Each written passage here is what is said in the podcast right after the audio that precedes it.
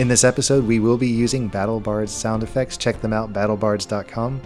And if you're signing up for a Prime account, be sure to use our code STACK to get a discount. Flavoring up druids. It's so easy to let game mechanics feel, well, mechanical. But they don't have to be. Dungeons and Dragons and other RPGs draw from rich sources, and if we know a little bit more about where they come from, we can find ways to use the extra detail to enrich our games. This time around, I thought it would be fun to delve into a rather esoteric figure in the game the mysterious Druid. Druids. To me, the word conjures up pictures of cloak clad people moving through misty forests, doing secretive things, gathering herbs, or speaking quietly with each other about hidden lore. They've long been an object of fascination for me, in large part because of my interest in Celtic history, so I thought it would be useful to take a deeper look at them with an eye toward understanding more of their facets and how we can use what we know to add flavor to the druids that appear in our tabletop games. Warning before we begin, please note that there are some sections from classical sources that will deal with human sacrifice in today's episode. If that bothers you, you might want to skip this episode. If you want to listen, but don't want to hear those parts, I will play music during these sections, so if you skip ahead until you no longer hear music, and I'll provide a warning just before the section so you can skip it if you still want to listen to the rest. With that said, in terms of 5e rules, druids often tend to be treated as something like nature priests. It's an easy connection to make with all those plant spells, weather control, wild shape ability. That's fine in the context of the game, but it can be tempting to fall into a rut with druids as characters. With that in mind, I thought it would be helpful to look at the historical basis of druids and see how we might incorporate some extra flavor into what might be one of my favorite classes. It's often a good idea to start by defining terms, so that's where we're going to start. According to the Oxford English Dictionary, our word druid comes from Greek druidai, as well as Old Irish, Gaelic, and Welsh words of similar spelling, all of which seem to have the meaning of magician or sorcerer. The entry in the OED goes on to say, one of an order of men among the ancient Celts of Gaul and Britain who, according to Caesar, were priests or religious ministers and teachers, but who figure in native Irish and Welsh legend as magicians, sorcerers, soothsayers, and the like. I'll have more to share about the wide range of roles mentioned here. Another favorite source, Etymonline, shares this definition. One of the order of priests among the ancient Celts of Gaul, Britain, and Ireland. It's a word that came from the 1560s, from French, Latin, Gaulish, and ultimately from a Celtic compound, Drew, Wid, strong seer, from Old Celtic, derwos, true, from the Proto Indo European root deru, tree, especially oak, plus wid, to know. Hence, literally, perhaps, they who know the oak, perhaps an allusion to divination from mistletoe. So, that is what we are able to trace about the word's origin. It's a convoluted path full of uncertainty that leads in its winding way from its old Celtic sources through Latin and Greek, then French, and finally English. In truth, it's not just the word that gives us trouble, it's also the class of people itself. All things related to the Druids seem to be surrounded by mystery, and there's a good reason for that. We have zero surviving first hand accounts of Druids from the Celts. We have no accounts by Druids about Druids, and so everything we have is second hand, or even more removed, passed on by writers of cultures that were opposed to the Celtic peoples, so it can be difficult to know how much has been colored by the outsider's perspective. What I would like to do now is turn to what early writings we do have and share what they have to say. True, they may be from non Celtic sources, but they were written at the time of the Druids and are the best records we have because they are closest to the source. What follows is a series of excerpts from the various classical sources, with my own comments and observations thrown in. Please note that I will provide links to online versions of the texts in the show notes Although it's easy enough to find articles that mention quotation snippets, I wanted to give you more to look at. And it took probably more time than it should have to track down the translated texts, so I hope that what I've gathered will benefit you in your own reading and consideration. In each case, I have tried to get you as close as possible to the text that I'm going to cite, but there may be additional context both before and after the quote, so be sure to take that possibility into consideration if you choose to dive in. I really hope you do. The Germanic and Celtic tribal system of the Roman period are just fascinating to me, and I hope this will spark your interest if you've never looked into it. Now for the citations. As I said previously, there is a lot we don't know about the Druids, and this is mainly due to the fact that the earliest written references are no longer available to us. In the prologue to the lives and opinions of eminent philosophers, 3rd century Greek biographer Diogenes Laertius wrote this There are some who say that the study of philosophy had its beginning among the barbarians. They urge that the Persians have had their magi, the Babylonians or Assyrians their Chaldeans, and the Indians their gymnosophists and among the Celts and Gauls, there are the people called Druids, or Holy Ones, for which they cite as authorities the Magicus of Aristotle and Sotion in the 23rd book of his succession of philosophers. Neither of these texts, Aristotle's Magicus or Sotion's succession of philosophers, exists any longer.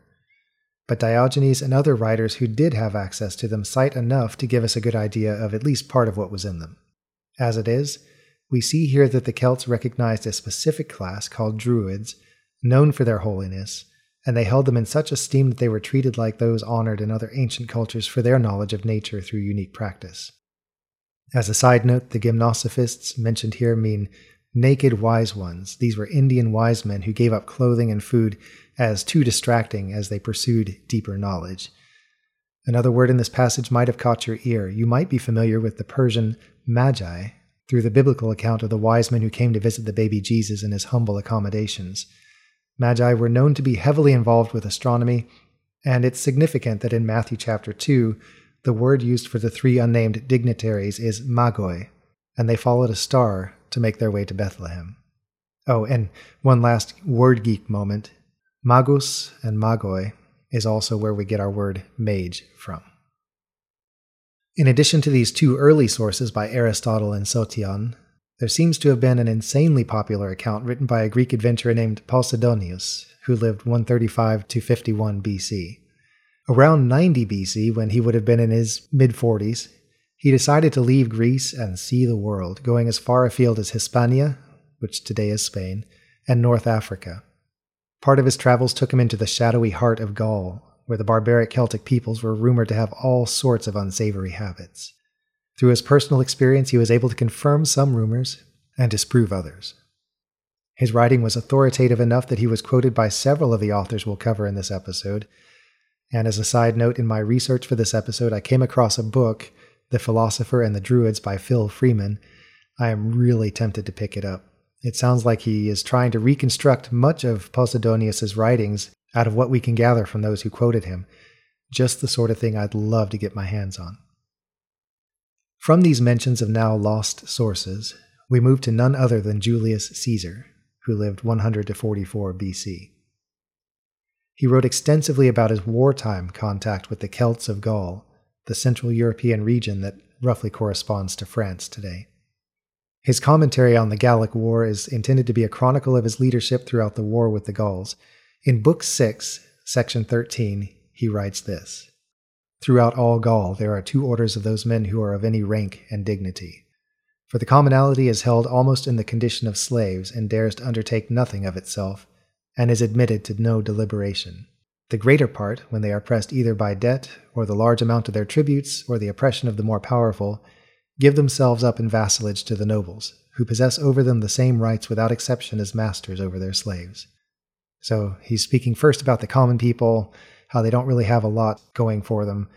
But then he goes on to describe how the nobility above the common people is divided into two parts.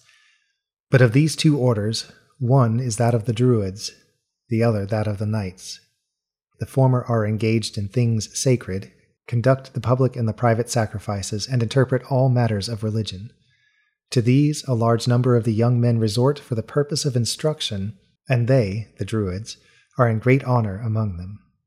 For they determine respecting almost all controversies, public and private, and if any crime has been perpetrated, if murder has been committed, if there be any dispute about an inheritance, of any boundaries, These same persons decide it. They decree rewards and punishments. If anyone, either in a private or public capacity, is not submitted to their decision, they interdict him from the sacrifices. This among them is the most heavy punishment.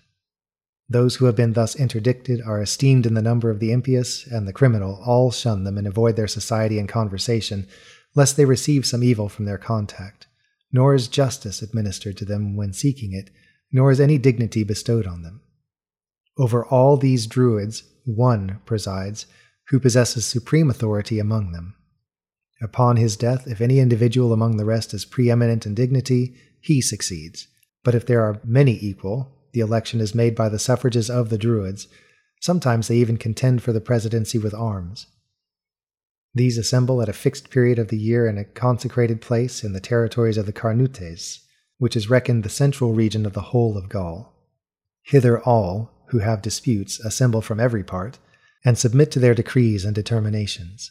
This institution is supposed to have been devised in Britain, and to have been brought over from it into Gaul and now those who desire to gain a more accurate knowledge of that system generally proceed there for the purpose of studying it. There's a lot there, so let's summarize it. According to Caesar's account, Gallic society is generally divided into two parts the commoners and the nobility. This second part is composed of two main groups the elite warrior class, which he calls knights, and the druids. And what a list of responsibilities he provided. They served as religious heads, we might call them priests, as they conducted sacrifices and held the power to permit or forbid access to worship. They could interpret laws, especially as they related to religious matters, but interestingly, and perhaps naturally, it seems their authority also extended into arbitration of civil affairs.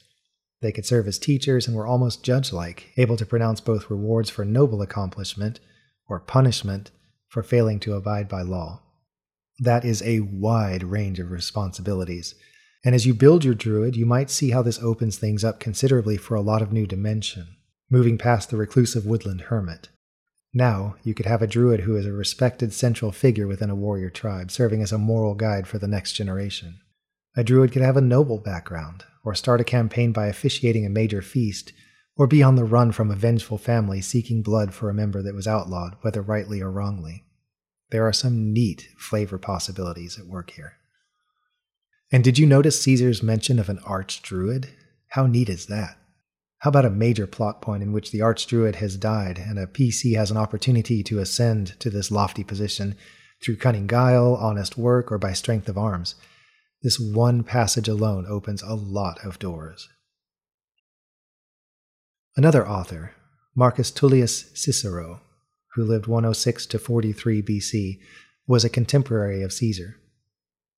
In his On Divination, a two volume book that describes the various methods of understanding the will of the gods, he had this to say in section 90 of Book 1. Nor is the practice of divination disregarded even among uncivilized tribes, if indeed there are druids in Gaul, and there are, for I knew one of them myself, Divitiacus, the Aeduan, your guest and eulogist. He claimed to have that knowledge of nature which the Greeks call physiologia, and he used to make predictions, sometimes by means of augury and sometimes by means of conjecture. Among the Persians, the augurs and diviners were the magi, who assembled regularly in a sacred place for practice and consultation, just as formerly you augurs used to do on the nones. What's neat about this passage is it's the only one we have that calls a druid by name. Divitiacus, more commonly spelled Diviciacus with a C, was a member of the Aedui tribe of Gauls, who occupied much of the central part of what is now France. Turns out that Diviciacus was an influential figure, something of a statesman who rose to prominence after a battle in which many of his tribe were destroyed by a powerful coalition of Germans and Celts. So he appealed to the big dog, Rome, for military assistance. Rome, of course, was all too happy for the invitation to march freely into the rich lands of Gaul, and Caesar used it as a staging area for his ongoing conflict against the people there. To add further intrigue to this figure, Diviciacus' brother Dumnorix was decidedly anti Roman, so the two Aedui brothers often found themselves at odds with each other. Again, a lot of drama and potential story is wrapped up in this account, and these stories are well worth looking into if you want to add some flavor of intrigue to a character or a campaign. At the same time, we have another author, Diodorus Siculus, or Diodorus of Sicily, who was a Greek historian with a 40 volume history that drew upon the work of many previous authors. I find the following excerpt an incredibly interesting peek into Gallic culture and society, and please note that there is mention of human sacrifice in this section. In Book 5, Section 31, he writes The Gauls are terrifying in aspect, and their voices are deep and altogether harsh. When they meet together, they converse with few words and in riddles, hinting darkly at things for the most part and using one word when they mean another. And they like to talk in superlatives to the end that they may extol themselves and depreciate all other men. They are also boasters and threateners and are fond of pompous language, and yet they have sharp wits and are not without cleverness or learning. Among them are also to be found lyric poets, whom they call bards. These men sing to the accompaniment of instruments which are like lyres, and their songs may be either of praise or of obloquy. Philosophers, as we may call them, and men learned in religious affairs are unusually honored among them and are called by them Druids. The Gauls likewise make use of diviners, accounting them worthy of high approbation, and these men foretell the future by means of the flight or cries of birds and of the slaughter of sacred animals, and they have all the multitude subservient to them. They also observe a custom which is especially astonishing and incredible, in case they are taking thought with respect to matters of great concern. For in such cases, they devote to death a human being and plunge a dagger into him in the region above the diaphragm. And when the stricken victim has fallen, they read the future from the manner of his fall and from the twitching of his limbs, as well as from the gushing of the blood having learned to place confidence in an ancient and long continued practice of observing such matters. And it is a custom of theirs that no one should perform a sacrifice without a philosopher, for thank offerings should be rendered to the gods, they say, by the hands of men who are experienced in the nature of the divine and who speak, as it were, the language of the gods. And it is also through the mediation of such men, they think, that blessings likewise should be sought. Nor is it only in the exigencies of peace, but in their wars as well that they obey before all others these men and their chanting poets. And such obedience is observed not only by their friends, but also by their enemies. Many times, for instance, when two armies approach each other in battle with swords drawn and spears thrust forward, these men step forth between them and cause them to cease, as though having cast a spell over certain kinds of wild beasts. In this way, even among the wildest barbarians, does passion give place before wisdom, and Ares stands in awe of the Muses. Keep the mention of the bards in mind. Maybe someday I'll do a flavoring up episode on that class. Some things I would like to tease out of this section. The Gauls had a culture of riddles. How neat is that? You can use this as license to introduce a druid NPC that only speaks in hints and tricky sayings that require the players to figure things out, or that could have multiple interpretations. Of course, the discussion of divination and of sacrifice links neatly with the accounts of Caesar and Cicero, so it seems like Druids had a role in this sacrificial rite. And now for the troubling bit the act of human sacrifice. Part of the Roman wars against the Celts seems to have centered on eliminating the Druids.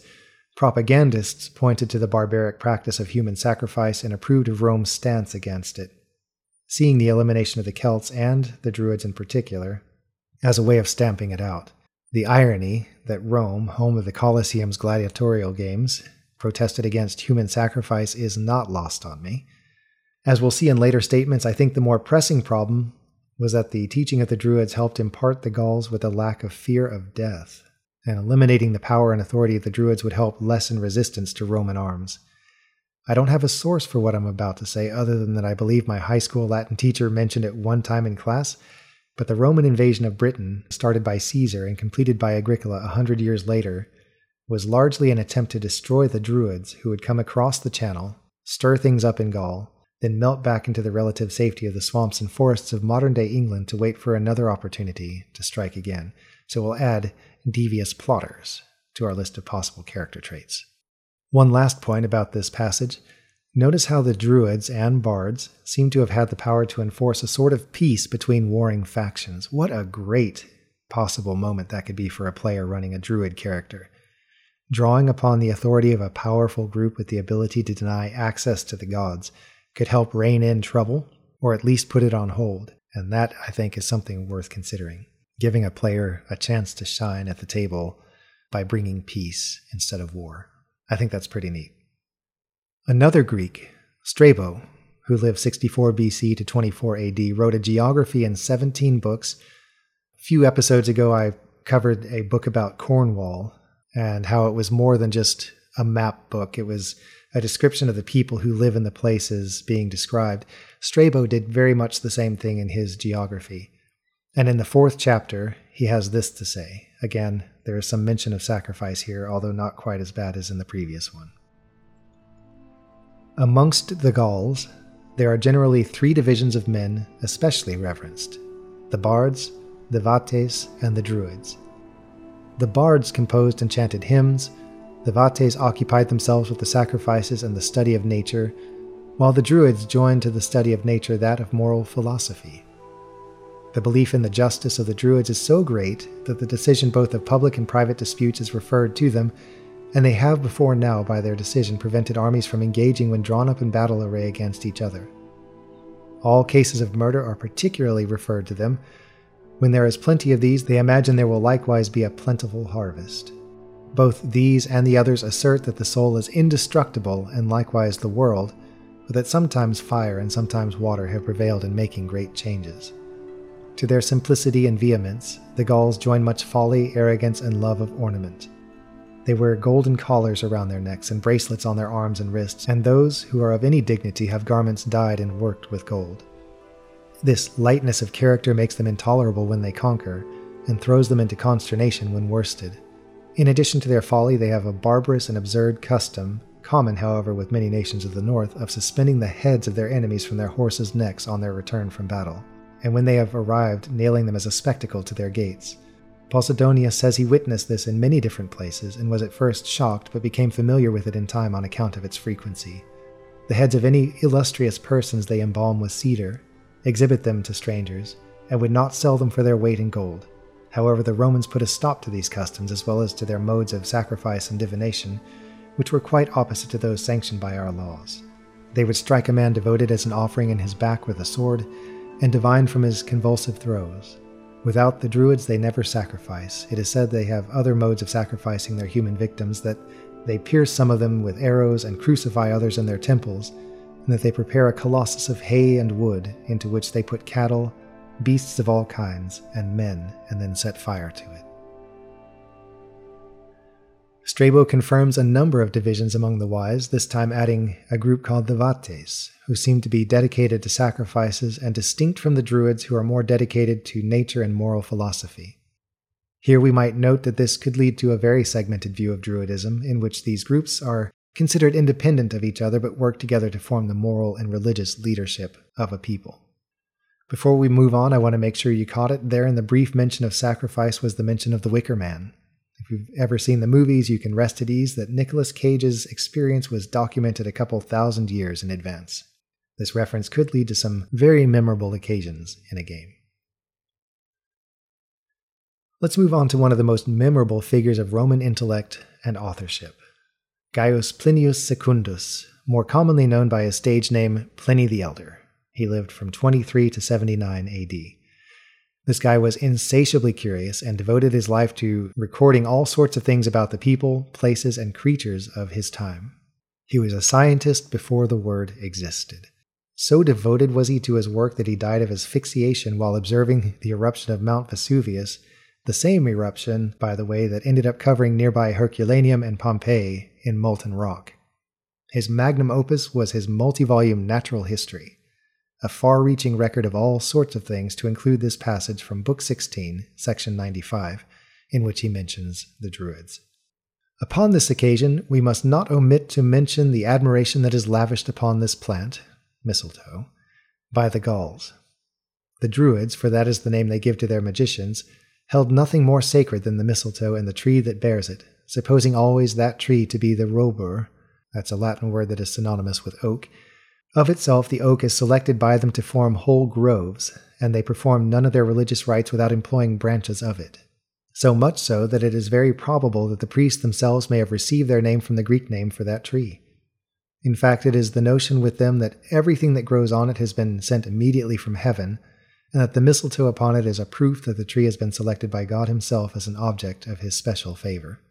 The mistletoe, however, is but rarely found upon the oak, and when found is gathered with rites replete with religious awe.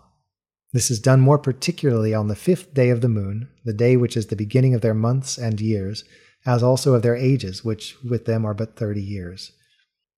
This day they select because the moon, though not yet in the middle of her course, has already considerable power and influence, and they call her by a name which signifies in their language the all healing.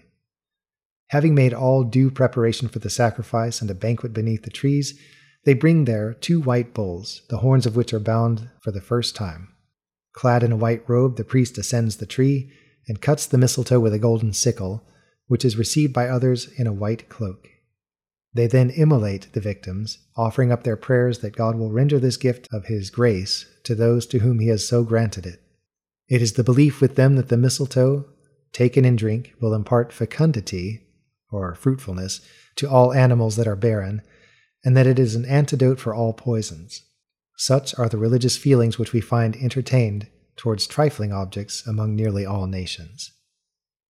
Here we have druids connected with a specific plant, mistletoe, and the oaks on which it grows. I thought it was interesting that they had to have physical components, somatic components in their rites with the branches of oak trees.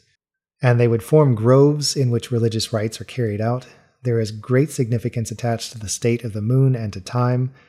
Druids seem to have been the keepers of the calendars also. Note the use of ceremonial robes worn during such rites and the role of intermediary that Druids played between mortals and gods. There also seems to be a measure of physician involved, so yet another dimension for the Druid. Living at the same time as Pliny was Pomponius Mela, who died around 45 AD. He was a Roman who lived around the Straits of Gibraltar, there at the south end of Spain.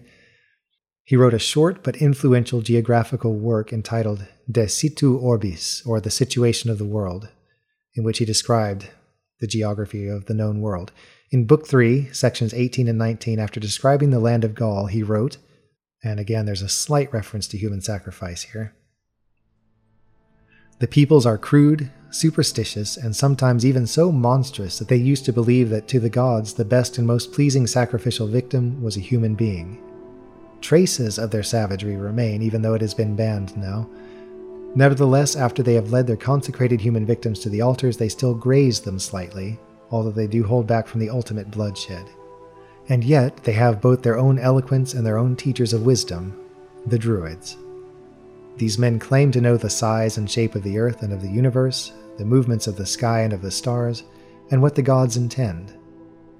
In secret, and for a long time 20 years they teach many things to the noblest males among their people, and they do it in a cave or in a hidden mountain defile. One of the precepts they teach, obviously to make them better for war, has leaked into common knowledge, namely, that their souls are eternal and that there is a second life for the dead. Therefore, they cremate and bury with the dead things that are suitable for the living.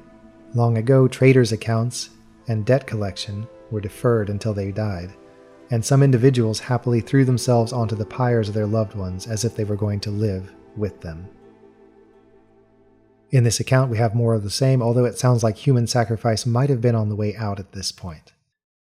Add to the growing Druidic portfolio astronomy and geology, but also importantly, education, as they instilled up and coming Celts with the notion of a cyclical life, and we'll see more on that in just a moment. This training apparently took place in hard to reach places, perhaps to instill the students with a sense of wonder, while also removing them from their normal distractions. This concept of a return to life would be very troublesome to the Romans because this general belief made Celtic warriors more heedless of their own safety in battle, meaning they were more ferocious. As I was doing the research for this episode, I came across in my preparation a verse form of the higher secrets that Mela may have acquired from the Druids. As Celtic men were prepared mentally and physically for a lifetime of warfare, they would also have bumping around in their heads this triad, which encouraged them to act bravely in war, to remember that souls are immortal and that there is another life after death. Three more quotes to go. In a previous recording, I believe I mentioned a poem Pharsalia by Roman poet Marcus Annaeus Lucanus, or simply Lucan. He was undeniably a talented author, but he had the misfortune to write under the tumultuous reign of the unstable emperor Nero. And an uncertain series of events led to Lucan falling on the wrong side of a conspiracy against Nero with predictable results.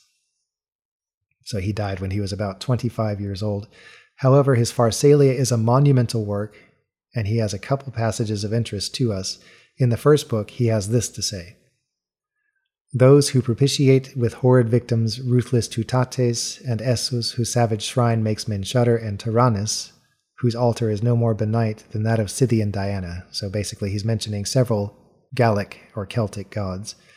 The bards also, who by the praises of their verse transmit to distant ages the fame of heroes slain in battle, poured forth at ease their lays in abundance. And the Druids, laying down their arms, went back to the barbarous rites and weird ceremonies of their worship to them alone is granted knowledge, or ignorance it may be, of gods and celestial powers. They dwell in deep forests with sequestered groves. They teach that the soul does not descend to the silent land of Erebus and the sunless realm of Dis below, but that the same breath still governs the limbs in a different scene. If their tale be true, death is but a point in the midst of continuous life. Truly, the nations on whom the pole star looks down, that means places north of Rome, are happily deceived, for they are free from that king of terrors, the fear of death. This gives the warrior his eagerness to rush upon the steel, his courage to face death, and his conviction that it is cowardly to be careful of a life that will come back to him again. As we said before, this was a problematic teaching, this idea of life returning to the brave in battle. Then, moving to the third book, we find a part that is so incredibly evocative to my mind. I believe I've read this for you before, but it's worth repeating. Just before the section I'm about to read, Lucan describes Caesar's siege of the Greek held city of Massilia, a strongly fortified place that lies along his route of march. Today, Massilia is the French city of Marseille. To leave this city uncaptured could mean leaving a strong enemy behind Caesar, so he feels compelled to take it to keep a clear line of retreat. However, there's a wrinkle. As he plans his defensive positions to take the city, there is an ancient grove along the line, a place where fearsome worship had taken place in ages past. The soldiers under his command are hesitant to do anything about it, and you'll see why. A grove there was, untouched by men's hands from ancient times, whose interlacing boughs enclosed a space of darkness and cold shade and banished the sunlight far above. No rural Pan dwelt there, no Silvanus, ruler of the woods, no nymphs. But gods were worshipped there with savage rites. The altars were heaped with hideous offerings, and every tree was sprinkled with human gore. On those boughs, if antiquity reverential of the gods deserves any credit, birds feared to perch. In those coverts, wild beasts would not lie down. No wind ever bore down upon that wood, nor thunderbolt hurled from black clouds. The trees, even when they spread their leaves to no breeze, rustled of themselves. Water also fell there in abundance from dark springs. The images of the gods, grim and rude, were uncouth blocks formed of felled tree trunks. Their mere antiquity and the ghastly hue of their rotten timber struck terror. Men feel less awe of deities worshipped under familiar forms. So much does it increase their sense of fear not to know the gods whom they dread. Legend also told that often the subterranean hollows quaked and bellowed, that yew trees fell down and rose again, that the glare of conflagration came from trees that were not on fire, and that serpents twined and glided about the stems. The people never resorted there to worship at close quarters, but left the place to the gods. For when the sun is in mid heaven or dark night fills the sky, the priest himself dreads their approach and fears to surprise the lord of the grove. This grove was sentenced by Caesar to fall before the stroke of the axe, for it grew near his works. Spared in earlier warfare, it stood there covered with trees among hills already cleared. But strong arms faltered, and the men, awed by the solemnity and terror of the place, believed that if they aimed a blow at the sacred trunks, their axes would rebound against their own limbs. When Caesar saw that his soldiers were sore hindered and paralyzed, he was the first to snatch an axe and swing it, and dared to cleave a towering oak with the steel. Driving the blade into the desecrated wood, he cried, Believe that I am guilty of sacrilege, and thenceforth none of you need fear to cut down the trees. Then all the men obeyed his bidding. They were not easy in their minds, nor had their fears been removed, but they had weighed Caesar's wrath against the wrath of heaven. Ash trees were felled, gnarled holm oaks overthrown.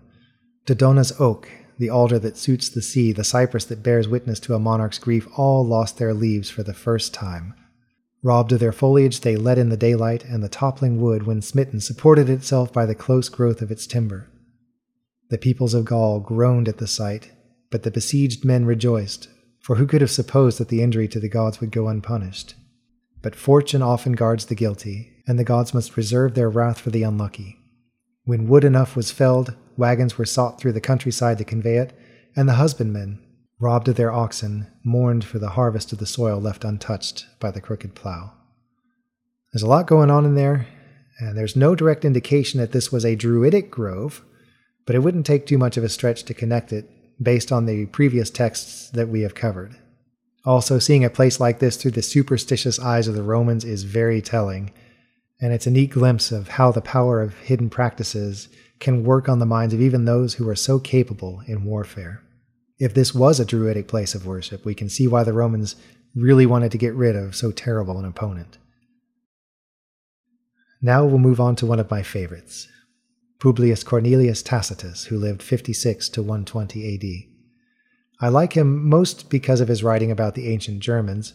It makes for compelling reading and captures a lot of detail about a people that were so numerous and hardy that the first emperor, Augustus, recommended that Rome generally place its northern border along the near side of the Rhine, so that mighty river could serve as an additional line of defense against the Germanic people in their huts and forests on the other side.